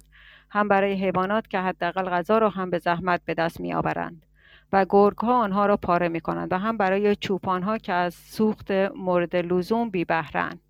باد به نحوی برنده بر برف میوزد و برنده برنده بر برف میوزد و در رگ و ریشه آدم نفوذ می کند حتی خیلی پیش از ایام مارکوپولو ظاهرا شعبه ای از جاده از روستای مغار جدا می شده و به طرف شهر کهن زواره می رفته و از آنجا امروز جاده بزرو جاده بزرو از میان کبیر به طرف شمال به کو می رود. زواره باید شهری بسیار کهن باشد. هرچند مورخین عرب قرون نخستین هجری درباره آتشکده در شهر سخن می‌گویند که در دوره سلطنت خسرو انوشیروان در قرن ششم میلادی بنا شده است این را که آیا زواره در ایام مارکوپولو شهری بوده که زیاد به آن رفت آمد می‌کردند نمی‌دانیم اما در دوره سلجوقیان چنین بوده است اردستان نیز مانند زواره در نزدیکی بلافصل کبیر قرار دارد. در سرزمینی خالی از امید. فعلا شهرکی است با نشو نمای خوب و ده هزار جمعیت با, با نسبتا آب زیاد و مخصوص باغهای دلپذیر در زمان مارکوپولو هم احتمالا سرزنده بوده است. احتمالا نام این کوچنشین گویا قدمت، گویای قدمت زیاد آن باشد. زیرا اردستان آنطور که مقدسی و سایر جغرافیدانان عرب گمان دارند به علت خاک سفید آن حوالی از آرد مشتق نشده است بلکه آن را باید از کلمه اردستانا یا یکی از بناهای عهد هخامنشیان منشعب دانست. آثاری از یک مجرای آب و سایر ویرانه هایی که شاید مربوط به دوران به دوره سامانی باشد موجود است. گویا آتشکده ای را در اینجا بشود کشف کرد. زیرا بهمن ابن اسفندیار قاعدتا آن را در اینجا ساخته است. این کوچنشین را زادگاه خسرو انیشیروان می‌دانند. مسجد جمعه, مسجد جمعه اردستان را احتمالا باید مربوط به زمان پیش از سلجوقیان دانست و این مسجد جمعه, جمعه یکی از قدیمی ترین مساجد جمعه در ایران است. به هر حال از چندین صد سال پیش از هنگامی که ونیزی در این دیار درنگ داشت این مسجد موجود بوده است. در اوایل قرن دهم و شانزدهم قسمت آن قسمتی از آن را تعمیر کردند. جاده اردستان به ناین از راهی کوهستانی میگذرد و از بین توده های سیاه آتشفشانی بیقواره که ارتفاع آن به 1600 متر می‌رسد اینجا در قرن 19 هم و در ایام کوپولو نیز از نظر دستبرد قارتگران سو سوء شهرت داشته است. ممنونم. بله بسیار خوب. مریم خانم خیلی خوش آمدین و بفرمایید ادامه متن در خدمت شما هستیم. منظری شهرک نائین همان نائیم نائیم مزگور از طرف باربارو که نیکیتین حدود دویست سال پس از سیاه ما یک ماه در آن درنگ کرد دلپذیر است. از حوش نائین می‌توان به نزدیکی منطقه بس... به نزدیکی منطقه بسیار خشک پی برد. قطعات خرد و ریز جدا شده از کوه به صورت شنهای روان نخست یک هسته اصلی به شکل های مخروطی کوتاه می‌سازند و سپس رشته هایی را تشکیل می‌دهند که شمال و شرق ناین را فرا گرفته است. همیشه بر کویر و اطراف نزدیک آن حالتی از ابهت حکمفرماست. ناین که از بیابی بسیار رنج می‌برد باید فعلا حدود ده هزار جمعیت داشته باشد. به مندان به شطور یادآور می‌شویم که در اینجا تا کمی پیش ضمن سفر به جنوب می‌شد با اولین شترهای جماز روبرو شد یا جماز نمی‌دونم در این شهرک به خصوص پارچه های زی قیمت از کرک شتر تولید می شود و علاوه بر آن صنعت کاشیکاری هم به صورت ابتدایی وجود دارد. فرش های, فرش های زیبایی که بافته می شوند نیز مانند گذشته شهرت دارد. بعضی آثار, بسیار قدیمی در ناین وجود دارد. همانطور که قبلا گفته شد یک قلعه ویران به نام قلعه گبر در آنجا هست. به گفته سایکس حتی های ناین هم نامهای زرتشتی دارند. منبر شکوهمند گچی آن در مسجد کوچک دلانگیزی هم که طرح اصلی آن به قرن چهارمش قمری یا دهم میلادی باز میگردد نتوانست باعث اعجاب و تحسین مارکوپولو گردد زیرا این شاهکار تازه در ابتدای قرن ششم یا چهاردهم میلادی به وجود آمده است. مارکوپولو اگر می‌دانست که از اگر می‌دانست که از هرمز باز خواهد گشت و دوباره خاک ایران را در خواهد نوردید می‌توانست در نائین به مقدار زیاد راه خود را کوتاهتر کند در آن صورت از نائین در راهی کوتاهتر از کویر لود به سمت شرق می‌رفت و ضمن چند روز معدود به تبس می‌رسید که امروز به آن گلشن می‌گویند. به تونوکائین خود می به تونوکائین خود می‌رسید جایی که پس از ماههای بسیار و تن دادن به رنجهای فراوان سفر به آن وارد شد. چنین آشکار است که راه نائین از لود کاملا شناخته شده بوده است. اما در نائین هم ساحل جنوبی ایران برای مارکوپولو مقصدی دور بود و بدین ترتیب وی راه کناری کویر را به طرف جنوب در پیش گرفت. این راه از میان مناطق استپی کویری که پر از سنگ است میگذرد. جایی که ایرانیها به آن دشت می‌گویند. اما کویر واقعی دور نیست و قدری از تنهایی و دورافتادگی آن در اینجا نصیب مسافران می‌شود. منطقهای است کلا متروک ولی تا کمی پیش استخوان شترها و گورهای انسان در کنار جاده دیده می‌شد. بسیار به ندرت با آبادی مسکون مواجه می‌شویم. هرگاه بارندگی بیش از اندازه کم باشد در نتیجه بین مردم قحط و غلا شایع می‌شود و آنان یا مهاجرت می‌کنند و یا با چغندر خود را زنده نگه میدارند. به سهولت نیز نمی‌توان گفت که وضع در زمان مارکوپولو از این بهتر بوده است. یک مرز مهم اقلیمی در جنوب ناین قرار دارد. هنگامی که ونیزی از تپه بمبیز پایین آمد دیگر پس از طی راه مختصری به گرمسیر پا گذاشت.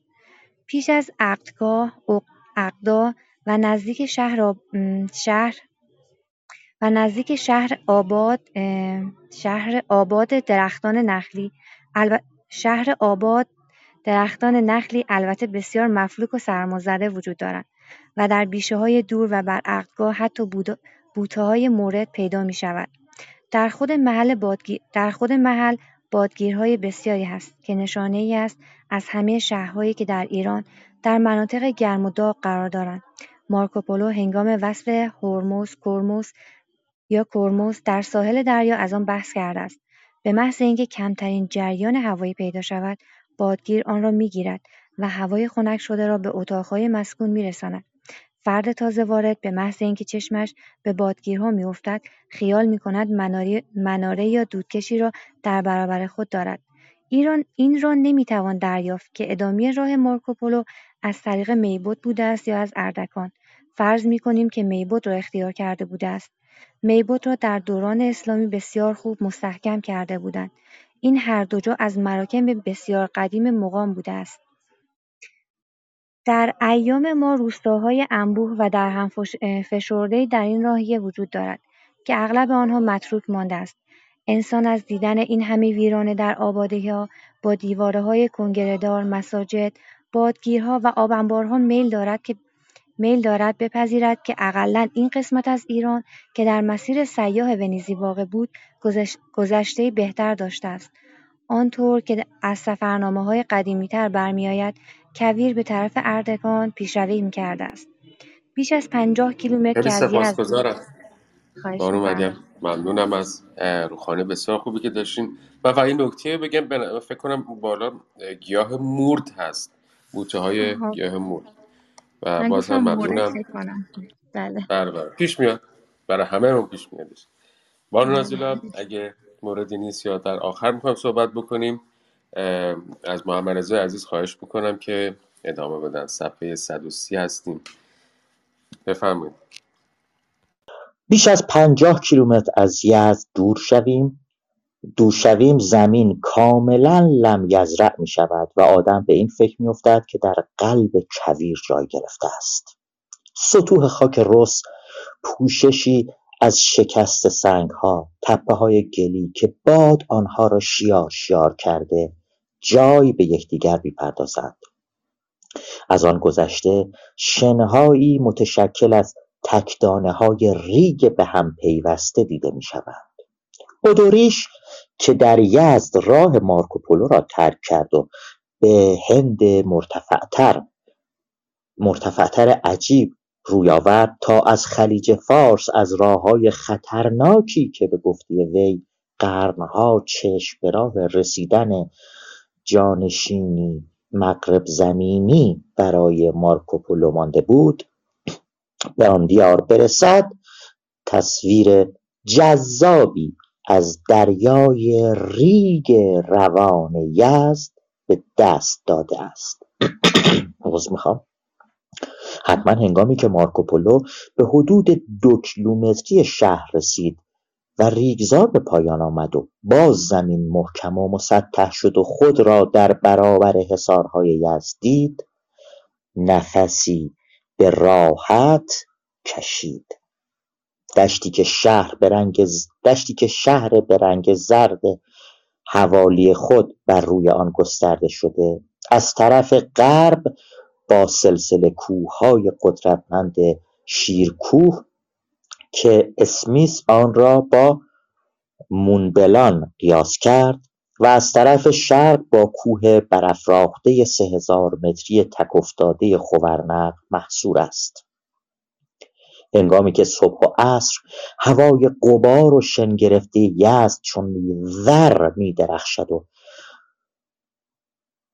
پرتگاه های تیره رنگ کوهها در پس زمینه آن برجستگی پیدا می کنند این شهر کویری این شهر کویری از دنیا دور افتاده تصویری بسیار زیبا و غیر آشنا عرضه می کند از ساوه به بعد باز چیزی پیدا شد که همان گونه که مارکوپولو در کتاب خود آورده است به توصیف خاص می ارزد ممنون بسیار سپاسگزارم. من فکر کنم بخش رو که تمام کردیم بانو نازی رو می‌خوایم شما شروع بکنیم به حالا اگه پانویس رو می‌خوایم بکنیم یا اینکه نکاتی رو که مد نظر هست بیام ادامه بدیم. هر دوش. یعنی اصلا نمیشه از هیچ کدومش گذاشت نه از زیرنویس نه از نکاتش.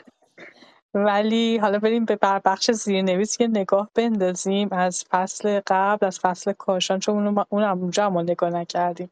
و می‌دونم که نکات جالبی داره و اصلا به کل یادم رفته بود. خوب شد یادآوری کردی. دست درد نکنه. در صفحه 121 در زیرنویس در شماره یک آنجا که نوشته کاشانه را شاهانه و آبرومند نامیده است. در زیرنویس نوشته که در گزارش وی چنین آمده سلطانیه را با کاروانی ترک کردم یعنی با جمعی معین و به سفر خود به سوی هند علیا ادامه دادم. و پس از آنکه روزهای بسیار در این راه طی تعلیق کردم در شهر سمرد خردمند درنگ کردم که کاشان یا کاسان نام دارد و شاهانه و آبرومند است. ولی تاتارها در آنجا ویرانی بسیار به بار آوردند. در شهر نان انگور و چیزهای دیگر به وفور یافته می شود. از این شهر تا بیت المقدس که خردمندان مذکور به نحوی اعجابانگیز به آنجا سفر کردند پنجاه روز راه است. باز هم چیزهای اعجابانگیز دیگری در این شهر هست که من به علت اختصار از ذکر آنها در میگذرم و این رو مارکوپولو در یادداشت‌هاش نوشته. و میگه که در شماره سه همون صفحه در آنجا که درباره صنعت کاشیگری میگه میگه امروز به دفعات کوشیدن دوباره کاشی را رواج دهند ولی توانایی آن را ندارند که حتی اندکی هم که شده به پای زیبایی های کاشی های قدیم برسند. در پایین صفحه 122 شماره یک زیرنویس شماره یک اشاره به اونجا که زیرا در هر شهری در هیچ شهری درباره مسگری داره صحبت می‌کنه که شهر مسگرانه و مردم ظرفای مسی رو در اونجا انجام میدن و چکشکاری می‌کنن. نوماشک با ذوق زیاد در با نام ارودیکارایا را برای کاشان در نظر گرفته بود. حالا ارودیکاریا که آن را از رود یعنی قرمز بودن یا رود به معنی مس برساخته گرفته. باز در مورد دیالوفوا میگه. دیالوفوا و هوتوم شیندلر دیال مادام دیالوفوا و همسرش همون کسانی بودن که آمدن و می‌خواستن شوش باستان رو با خودشون اصلا وردارن ببرن. حالا بخشی رو بردن ولی خدا می‌دونه چه بلاهای دیگری هم آوردن. بگذریم. در شماره دو در درباره مسجد احمدی. نوشته دیولوفا و هوتوم شیندلر محراب آن را محراب همین مسجد جامع را در کاشان که از کاشی‌های شفاف تشکیل شده بود دیده‌اند. هنگامی که زاره در سال 1900 از آنجا دیدن کرد دیگر اثری از آنها بر جای نبود. یه نکته خیلی جالب براتون بگم. خب می‌دونیم که یکی از کسا ایرانیانی که در ایران شناسی ید طولایی داشت و بسیار هم همه ما میشناسیمش احترام خاصی براش قائل هستیم. ایرج مرحوم ایرج افشار هست. ایرج افشار خیلی جالبه. می‌دونید که با ماشینش سفرهای بسیار کرد عکسهای بسیار برداشت یعنی فقط در حوزه کتاب و کتاب شناسی در یک گوشه اتاق ننشست. بلکه واقعا وجب به وجب این خاک رو گشت و عکس گرفت. در یکی از خاطراتی که دوستانی که با ایرج افشار رفته بودن داشتن صحبت می‌کردن می‌گفت که ایرج افشار خیلی هم اهل عکس گرفتن بود. وقتی ازش می‌گفتیم که ازش پرسیم خب چی داری عکس می‌گیری؟ می‌گفت ببین اینی که دارم الان اینجا عکس می‌گیرم مثلا حالا می‌تونست یه مسجد بسیار ساده باشه وسط کویر. یک ساختمون خیلی ساده باشه که به چشم هیچ کس نمیاد. این عکس رو می‌گیرم چون می‌دونم چند سال دیگه ممکنه حالا کیو داره میگه؟ دهه پنجاه دهه چهل رو داره میگه. میگه این عکس ازش می‌گیرم چون می‌دونم چند سال دیگه ممکنه بیام و این اصلا به این شکل اینجا نباشه. اینکه حالا امروزه ما خودمون داریم میشنویم جای جای مثلا کاشی‌های یک عمارت قدیمی باستانی اصلا کاشی‌هاش داره برداشته میشه. کاشی‌هاش نیست و دارن می‌برن میفروشن. یا اینکه بنا به دلیل مسائل طبیعی مثل اینکه به هر حال اگر این آثار باستانی ما و نوشه جان بهتر از من می‌دونه دارم جلوش کسی اظهار نظر می‌کنم ولی به هر حال گفتنش خالی از لطف نیست و ببینیم حالا بنوشم تایید بکنه منو یا نه. وقتی که آثار باستانی ما درست در وسط کویر هست یکی از اتفاقاتی که میفته این بادشنه که می‌تونه یک مکانی رو زیر شن ببره یا می‌تونه باعث از بین رفتن اون بشه به خاطر ضربه هایی که شن به این مکان ها به این بناها می‌زنه. بارها شده که شنیدیم مثلا در سیستان بلوچستان خصوص خیلی اتفاق میفته طوفان‌های شن خیلی سهمگین داشتیم که دهی رو زیر شن برده. ولی همون باعث شده که یک دفعه یک منطقه باستانی کشف بشه. یه دفعه ببینن یک سری سازه هایی رو که خیلی باستانی هست اونجا هست. این اتفاقا خیلی میفته منتها اتفاق این که کاشی رو از مکانی بکنن سابقه بسیار طولانی داره. من زیاد در این باره صحبت نکنم برگردم بر سر هایی که آورده و بعدا حتما بنوشه چون در این باره برامون مفصل خواهند گفت. درباره حاشیه کویر در اون زیرنویس شماره یک در صفحه 125 کتاب اونجایی که میگه سلسله کهرود یا قهرود نامیده‌اند نوشته لووت در ابتدای دهه هفتم قرن گذشته آن را ستون فقرات کوههای داخل سرزمین ایران تلقی کرد و شرودر و زمینشناسان جدید آن را از متعلقات منطقه ارومیه دختر به حساب آوردند که از منتها علیه شمال غرب ایران تا بلوچستان برافراشته شده. این سلسله کوه با های خود که از نوامبر به بعد با برف پوشیده شده، تصویری با شکوه به دست می‌دهد. طبق گفته جغرافیدانان عرب، این کوه‌ها که امروز خشک و خالی‌اند، از جنگل‌های انبوهی پوشیده شده بوده‌اند.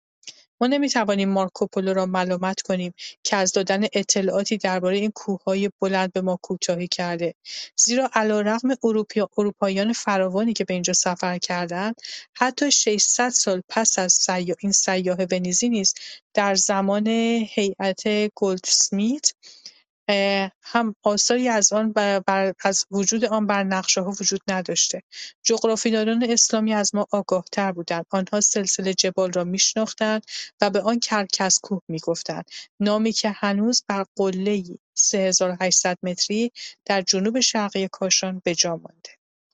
باز هم در صفحه اگر اجازه بدین من ببینم در صفحه 127 در پایین زیرنویس شماره دو درباره کلمه اردستانا. نوشته امروزه زواره سخت در ریگ فرو رفته است ولی هنوز هم از میان خاک و شن می‌توان بقایای باشکوه بناهایی را که از قرن ششم هجری قمری برابر با دوازدهم میلادی است دید. بازاری متروک و مرده در زیر گنبدی قولاسا بلافاصله نزدیک مسجد جمعه دیده می‌شود که آدم را به یاد اردستان مجاور میاندازد. در اینجا زمینهای برای تحقیق باستانشناسان مورخین هنر وجود دارد که احتمالا انجام شده. در مورد نائین خودش میگه که نویسنده ما از نائین خاطرات شخصی خوشی داریم. در سال 1937 به طور کاملا تصادفی با دوست قدیم خود هنر یغمایی که در گذشته نیابت حکومت جندق بیابانک را داشت و ما از سفرهای قبلی خود وی را میشناختیم و اکنون به فرمانداری منصوب شده بود مصادف شدیم. ماه فوریه و شب‌ها کمی سرد بود زیرا نائین 1600 متر ارتفاع دارد و تشعشع کویر نیرومند است. بدین ترتیب تا دل شب به دور یک منقل پر از آتش نشستیم و به مبادله خاطرات پرداختیم. و میگه در و درباره سرنوشت دوستان مشترک در کویرهای ایران به صحبت پرداختیم. در نائین همه چیز جنبه خودمانی و خانگی داشت. می‌شد فکر کرد که آدم در جایی در خارج شهر در خانه خود نشسته، اما نه امروز، بلکه در روزگار دور, دور گذشته، در روزگار این مرد بنزی که این کتاب درباره اوست. باز در صفحه 129 زیرنویس یک که مربوط میشه به آنجا که میگه که به سهولت نیز نمی‌توان گفت که وضع در زمان مارکوپولو از این بهتر بوده. میگه جغرافیدانان اسلامی همواره از محصولات فراوان غلات و میوه در این روستاهای حاشیه کوید یاد کردهاند و هرگز از فقر و فاقه‌ای که مثلا هیئت گلدسمیت 90 سال پیش در اینجا با آن مواجه شده بود ذکری به میان نیاوردند. زیرنویس دو مربوط میشه به مناره یا دودکشی برابر خود دارد. از مطالعه کتب قدیم درباره عقدگاه اطلاعاتی به دست میآید. ظاهرا این آبادی همان گرده گرده مذکور از طرف بارباروس که در آنجا بسیاری از ها را یافت که معتقد به ابراهیم بودند. اغلب شده است که مسلمانان ابراهیم را با زرتشت یکسان پنداشتند. در های سیاه ایتالیایی احتمالا ما با تعداد نظر با تعدادی نظر با تعداد نظرگیر سادات عقدگاه روبرو هستیم که خود را از خیشان زرتشت باستانی می‌دانند ولی از اعقاب کسانی هستند که به اسلام گرویده‌اند و مانند اغلب نوآیین‌ها لقب خاصی هم گرفته‌اند. زیرنویس پایین در صفحه بعدی صفحه 130 خیلی جالبه. اگه خاطرتون باشه در اونجا صحبت می‌کنه از زیبایی و جذابی ریگ روان یزد که البته ما در فصل بعد درباره یزد صحبت خواهیم کرد ولی این زیرنویس هم واقعا خواندن داره. این راهب چنین نویسد دریای ریگ ریگ ریگ چیز زیبا چیزی زیبا و بسیار خطرناک زیرا در اینجا هیچ چیز نیست مگر شن خشکی که کوچکترین اثر رطوبت در آن نیست. ریگ مانند دریایی در طوفان به حرکت درمیآید. حال اینجا بعد آنجا و هنگامی که عقب می‌کشد درست مانند اقیانوس موج میاندازد. تعداد بیشماری از کسانی که در اینجا مسافرت کردهاند مقهور شدهاند از پای درآمدهاند و مدفون شدهاند. زیرا شن که در اثر طوفان در هم میغلطد های شنی درست می‌کند. یک بار اینجا یک بار آنجا. بر حسب اینکه باد در چه جهتی میل به وزیدن کند.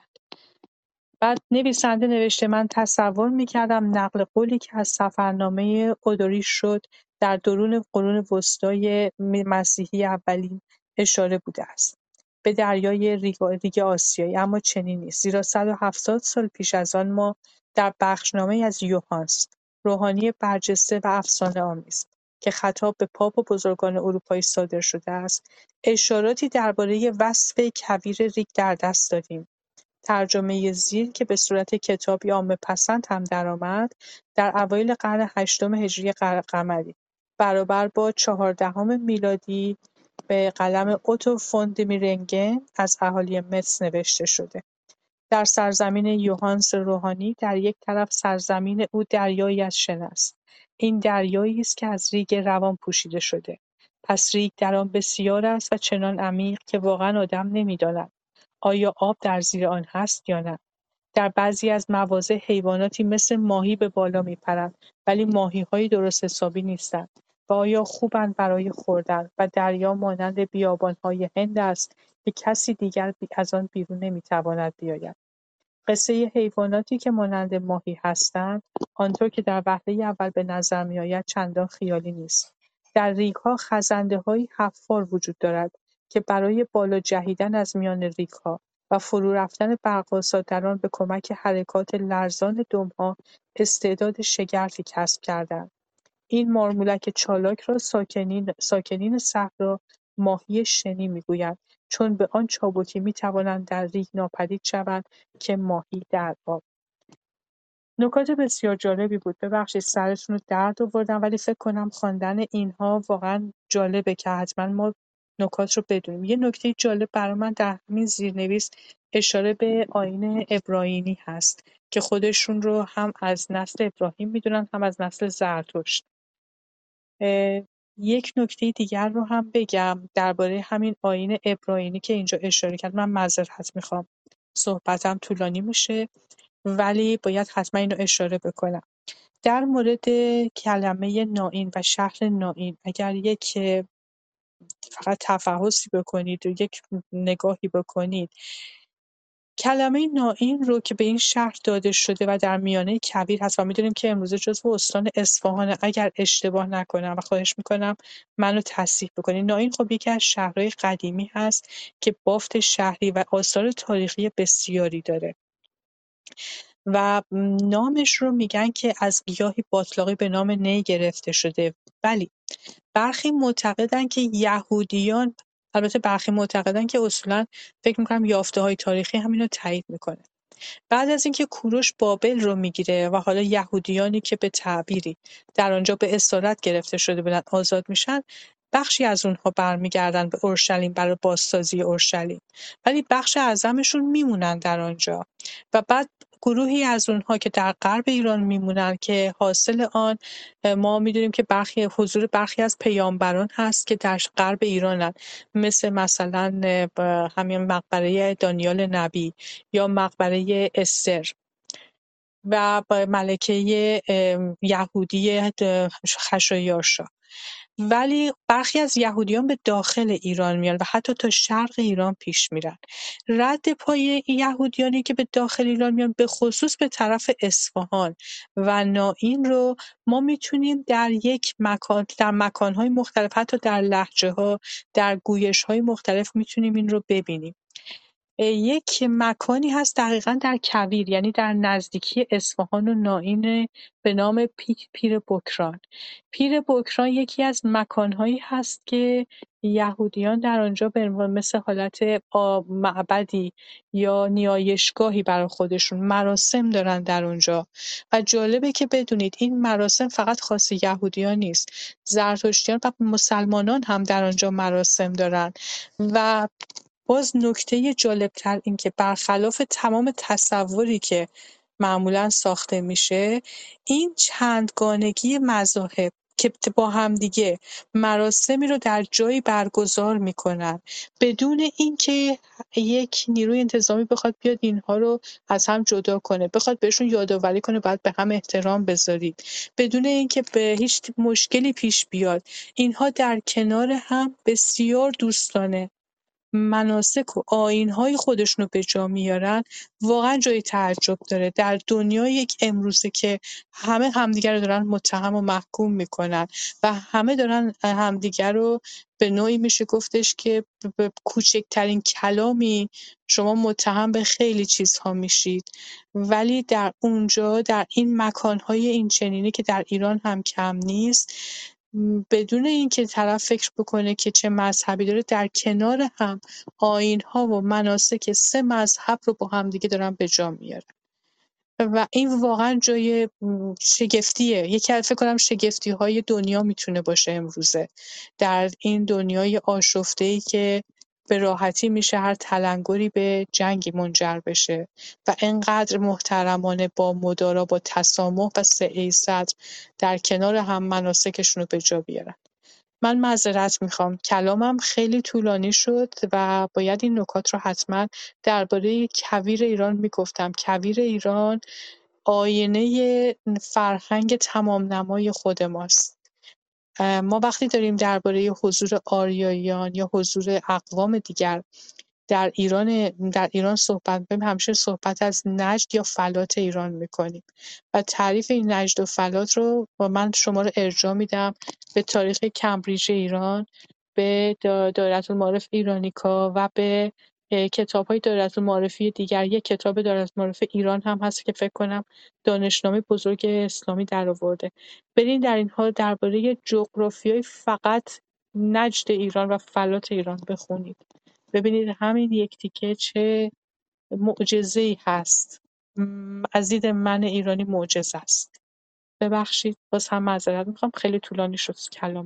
من در خدمت دوستان اول یه تشکر ویژه بکنم از دوستانی که مشارکت کردن در روحانی این جلسه بسیار جذاب و جالب بود و طبق معمول دوستانی که تشریف آوردن و با نظرات تخصصیشون به ما بیشتر یاد دادن. یک ارزش افزوده مجدد مثل همیشه اضافه شد با وجود شما دوستان. محمد عزیز بفهمید اگه نکته ای هست من فکر کنم در واقع قالی می‌خواستیم شما صحبت بکنیم نه خواهش می‌کنم. من نکاتی بود که گفتم. بیشتر از این دیگه بسیار طولانی میشه. چیزهایی که به ذهنم بود. در مورد قالی گفتم اون بغلم نوشتم تا اونجایی که می‌دونم. من تخصصی ندارم ولی خیلی سال خیلی سال با عموی مرحومم توی خونه زندگی می‌کردیم که ایشون صادرات می‌کرد قالی های فاخر ایرانی رو به خارج از کشور. خیلی نکاتی رو به هم می‌گفت. از نقش ها از نوع گره ها یعنی ما به ظاهری قالی می‌بینیم. ولی خب ایشون کارشناس بود خیلی رو میشناخت. و در مورد کاشان یه نکته بگم که حالا در مورد قالیش.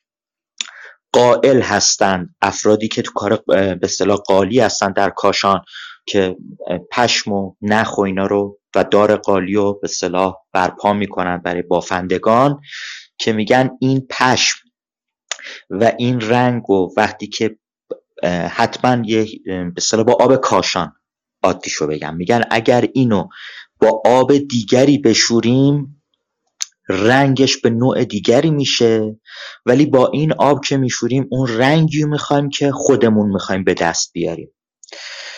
حالا این نکترم می‌دونستم در این کنار گفتم که یادمون نره ولی خود قالی که اصلا فکر می‌کنم اتاقها باید براش زده بشه از این هنر و صنعت مقفولمون. در خدمتون هستم. سپاسگزارم. خیلی ممنون. بانو منوشه اگه نکته ای هست بفرمایید. نکته خاصی نیست فقط همین صحبت هایی که خانم خانم نازیلا کرده بودن. من فکر کنم باز اگه صدام کم بود این بله بله صداتون کمه. دقیقا دقیقا هم همینه. این بادهای شنی کلا بادهایی که در کویر میاد بادهایی هستن که یه چیزی شبیه سنبلاس عمل می‌کنن روی آثار تاریخی. یکی از آسیبایی که می‌زنن همراه با این بادی که میاد شنارم با خودش میاره وقتی میکوبه به این در و دیوارها دقیقا کار سنبلاس انجام میدن. یه داستان این که کاشیا رو می‌گیرن میفروشن که این کسان درد بسیاره. حتی من تو پاساژ پروانه هم دیدم که های تاریخی میفروشن. هم یعنی همین الانش هم به همچین چیزایی رو من, دیدم اصلا اونجا. یکی هم در مورد خانم ما دلا به همون خانم مادام به قول معروف که اسمش باز لحظه دی دیالا فولا میگن یکی از کارهایی که کرده تصور کنیم فقط یک کاری که خودش حتی ثبت کرده که میگه که من یک گاب سنگی رو دیدم بعد داشتم اینو تماشا می‌کردم دیدم هزاران کیلو وزنشه نمی‌تونستم اینو جابجا کنم یه پت گرفتم افتادم به جونش. تصور کن چیزی که نمی‌تونست ببره نابودش کرده. این جنایتی کرده.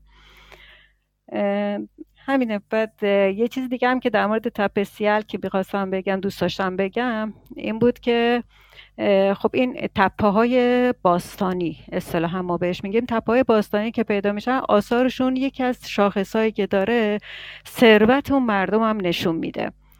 شما قالب تپای باستانی رو که مثلا از مرکز ایران به سمت جنوب ایران پیدا می‌کنین پر از سفال و نهایتش برونزه. برونز و سفال بیشتر. ولی شما وقتی به سمت از مرکز ایران به سمت بالا میاین یعنی تپه سیلک مارلیک اینجا شما طلا لاجورد یعنی چیزای قیمتی پیدا می‌کنین. این نشون میده که مثلا انگار تو دوران تاریخی قسمت های شمال ایران یعنی قسمت حالا از مرکز به بالا انگار ثروتمندتر بودن یا نمی‌دونم چه جوری بوده. شما از این دست آثار تاریخی پیدا می‌کنین.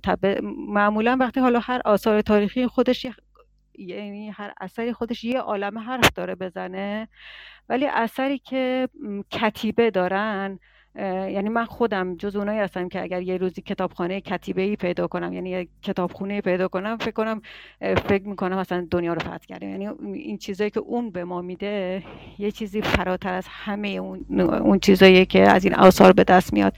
و تپسیر که از این جایی که ما الواح خطی پیدا کردیم که یه خط داشته این خیلی مهمن برای تاریخ.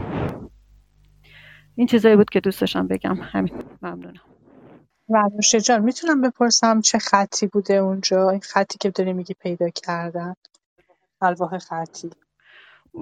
من نمی‌دونم دقیقا. حالا بعضیا میگن فقط مثلا یه خط مخصوص بوده هنوزم نتونستن انگار بفهمن چه خطیه. ولی حدشون اینه که این خطه انگار بیشتر شکلی بوده. یعنی این آوا نداشته. تصویر نگار بوده. احتمال میدن. احتمال میدن تصویر نگار بوده.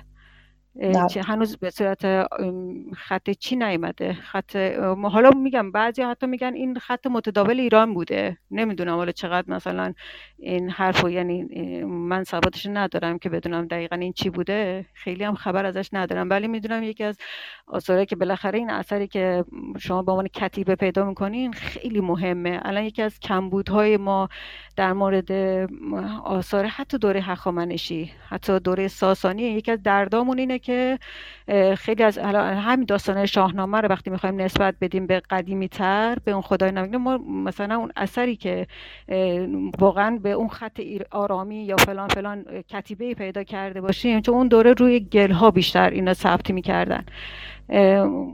خیلی پیدا نشده یعنی خیلی اینو نداریم. یکی از آرزوهای باستان شناساست که پیدا کردن این کتیبه ها که این داستان ها رو ما توش پیدا کنیم این تاریخ رو توش پیدا کنیم. بالاخره یه حکومتی مثل هخامنشی مگه میشه که دفتر دستک حسابداری نداشته یا ورود و خروج کالا نداشته همه این چیزا داشته. صد درصد مطمئنیم که داشته. پیدا شده یه سری کتیبه ها پیدا شده همینه که الان دست آمریکاست می‌خواستن بخونن و الان به ما نمیدن. یه سری اینا رو داریم که اتفاقا هم میگن همینه همین دفتر دسته که حسابداری حکومتیه. ولی خب اینا بالاخره چیزای خیلی مهمی به ما میدن دیگه. یعنی حالا اثر خودش به کافی خیلی حرف می‌زنه ولی اونو خب خیلی شما به عنوان یک زبانشناس یا تاریخ دانا خوب می‌دونن اون اون چه چیزی اون چیزی که اون به ما میده خیلی مهمه. یه نکته ای که هستش اینه که همون زیگورات رو هم ما می‌دونیم که تاثیر معماری آس... غرب یعنی آسیای غربیه. یعنی طرف همون بابل و میان رودان و اینها هستش. به احتمال فقط احتمال میدم. اصلا در این باره نظر فقط یک نظره که به نتیجه اینطوری رسم.